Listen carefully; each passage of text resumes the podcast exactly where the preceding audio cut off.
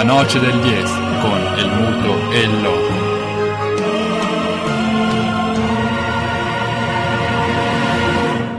Con perdón de las damas, que la chupen, que la sigan chupando.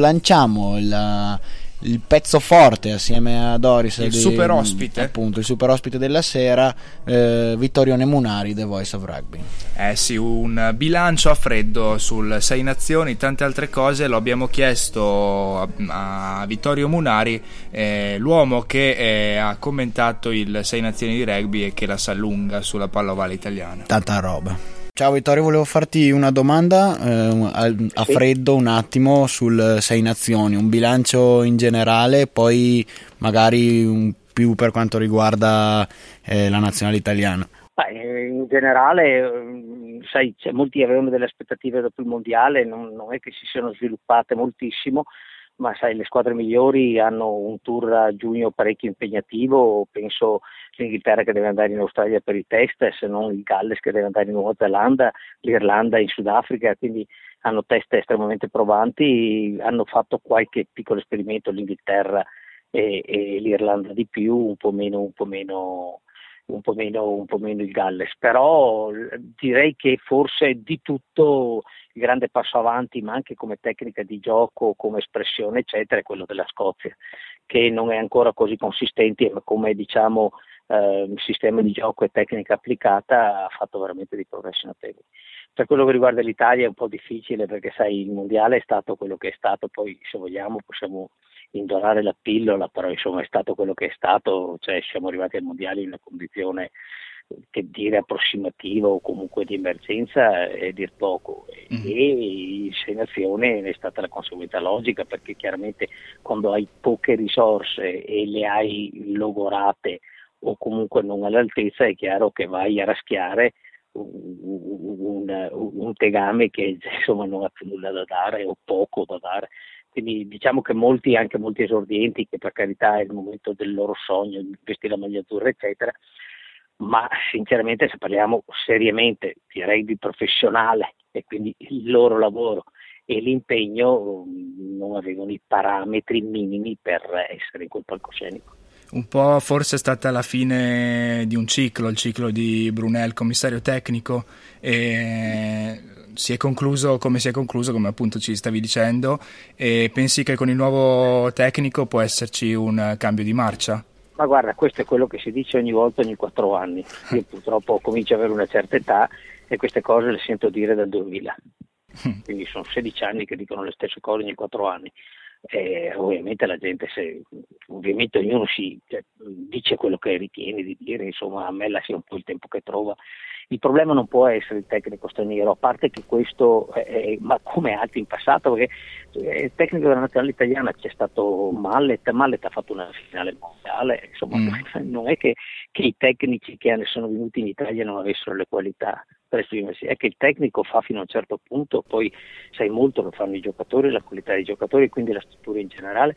Adesso sembra che si voglia eh, lavorare sulla struttura in generale e soprattutto su quella didattica. Mm. Ben venga, ma è una cosa che si fa in ritardo di 15 anni. Forse anche questo è un concetto che si dice spesso. 15 anni fa. Infatti. Sì, eh, 15 anni fa qualcuno lo diceva, però sai, in Italia, non nel rugby, eh, in generale, credo che siamo un po' tutti abituati che è meglio che faccia io una cosa male piuttosto che un altro bene. Mm. Eh, oppure se il mio avversario dice una cosa giusta, intanto non la faccio, la faccio io dopo quattro anni. Vabbè, insomma, ognuno faccia quello che crede. insomma. È così, quindi se volessimo fare un punto sullo stato di salute del movimento rugbistico italiano, chiaramente dovremo valutare il sistema dal- dai vertici della federazione fino poi appunto alla, alla didattica. Sì, sì, però io non andrei ai vertici della federazione che sono un'emanazione comunque, Mm, io andrei ai club. Ok, Ehm, eh, ultimamente la- la mia- il mio convincimento lo era sempre stato, il mio convincimento è che la vera sostanza e, e la propulsione nei club, al di là dei grossi impegni dei grandi club, ma viene dai piccolissimi club. L'anima e l'entusiasmo dilettantistico e i valori migliori che ancora il rugby riesce a, a mostrare, a mettere in evidenza, vengono dai club minori. Questo è un dato di fatto. È un dato di fatto.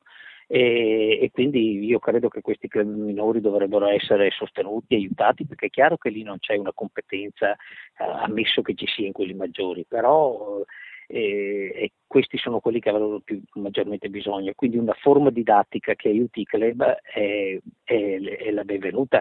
È in ritardo, meglio tardi che mai, dice qualcuno. Sai, però Cassandra non l'ha mai ascoltata nessuno, ma spesso diceva le cose giuste. Certo, eh, però possiamo dire che, lo accennavi anche tu prima, che questo è stato un Sei Nazioni che ha visto comunque l'esordio di tanti giovani per l'Italia, quindi forse qualcosa si comincia, si comincia anche a muovere a, più a, a livello giovanile o secondo te? No? Ma no, no, io non la vedrei così, gli esordi sono stati obbligati perché non c'erano altre forze da mettere in campo e molti erano inadeguati. Poi eh, se la teoria è finché uno non gioca non fa esperienza, è una teoria giusta però uno perché promette di avere una buona voce non lo puoi mandare alla scala subito. Certo. Dovrà un minimo studiare, dovrà un minimo prepararsi. Assolutamente. Certo. Eh, se, poi, se, poi, siamo a, corti, a corto di cantanti lirici di qualità, è chiaro che mettiamo anche quello che ha una buona voce subito. Certo. È uno sbaraglio. Certo, ma mm, rimanendo sempre su questo discorso, quindi chi sono i prospetti che ti sono piaciuti di più e chi invece secondo te non è, non è adeguato al livello ancora? No, guarda, mm, scusami, ma non, è, sarebbe estremamente lungo e, e, e, giustamente lungo e doverosamente lungo perché eh, parlare delle persone devi sempre, prima di, di dare giudizi sulle persone bisognerebbe eh, puoi giudicare un fatto, un episodio che vedi, ma il giudizio generale deve essere molto più ponderato e avendo molti più parametri. Eh, poi sinceramente, sai, in Italia appena uno fa una cosa dignitosa, bella, diventa un fuoriclasse, certo. lo si rovina perché non avendo concorrenza quello si siede invece che continuare a migliorare. Le migliori parole le ha dette Parisi alla fine del torneo questi ragazzi devono non sedersi perché giocano alla Benetton o alle Zebre o sono in nazionale, devono continuare a lavorare.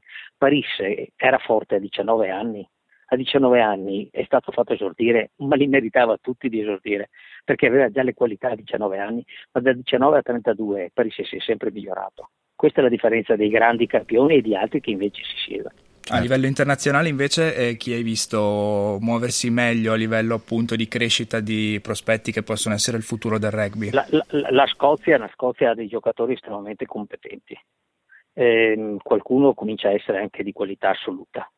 Eh, teniamo presente che la Scozia ha un bacino d'utenza veramente misero misero.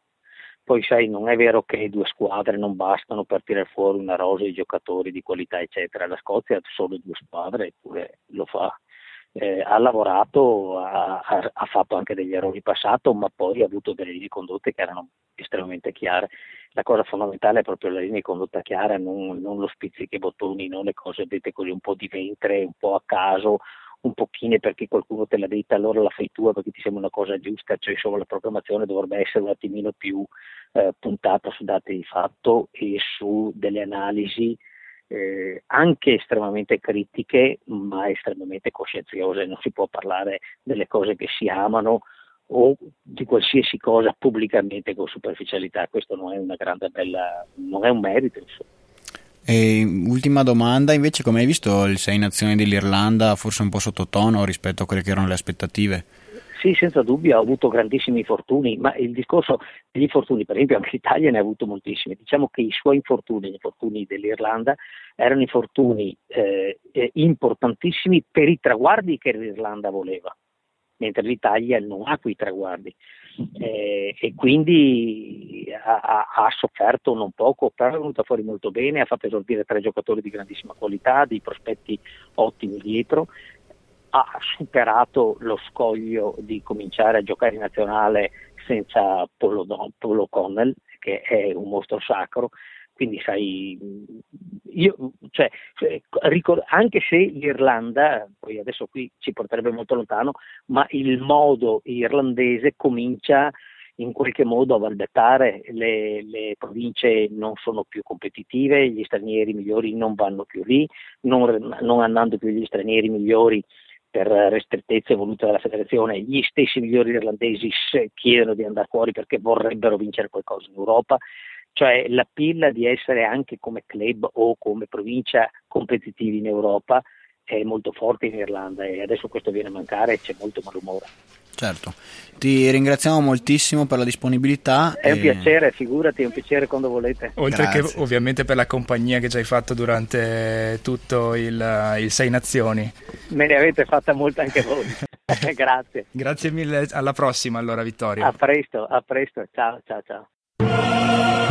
La noce del 10 con il muto e il loco.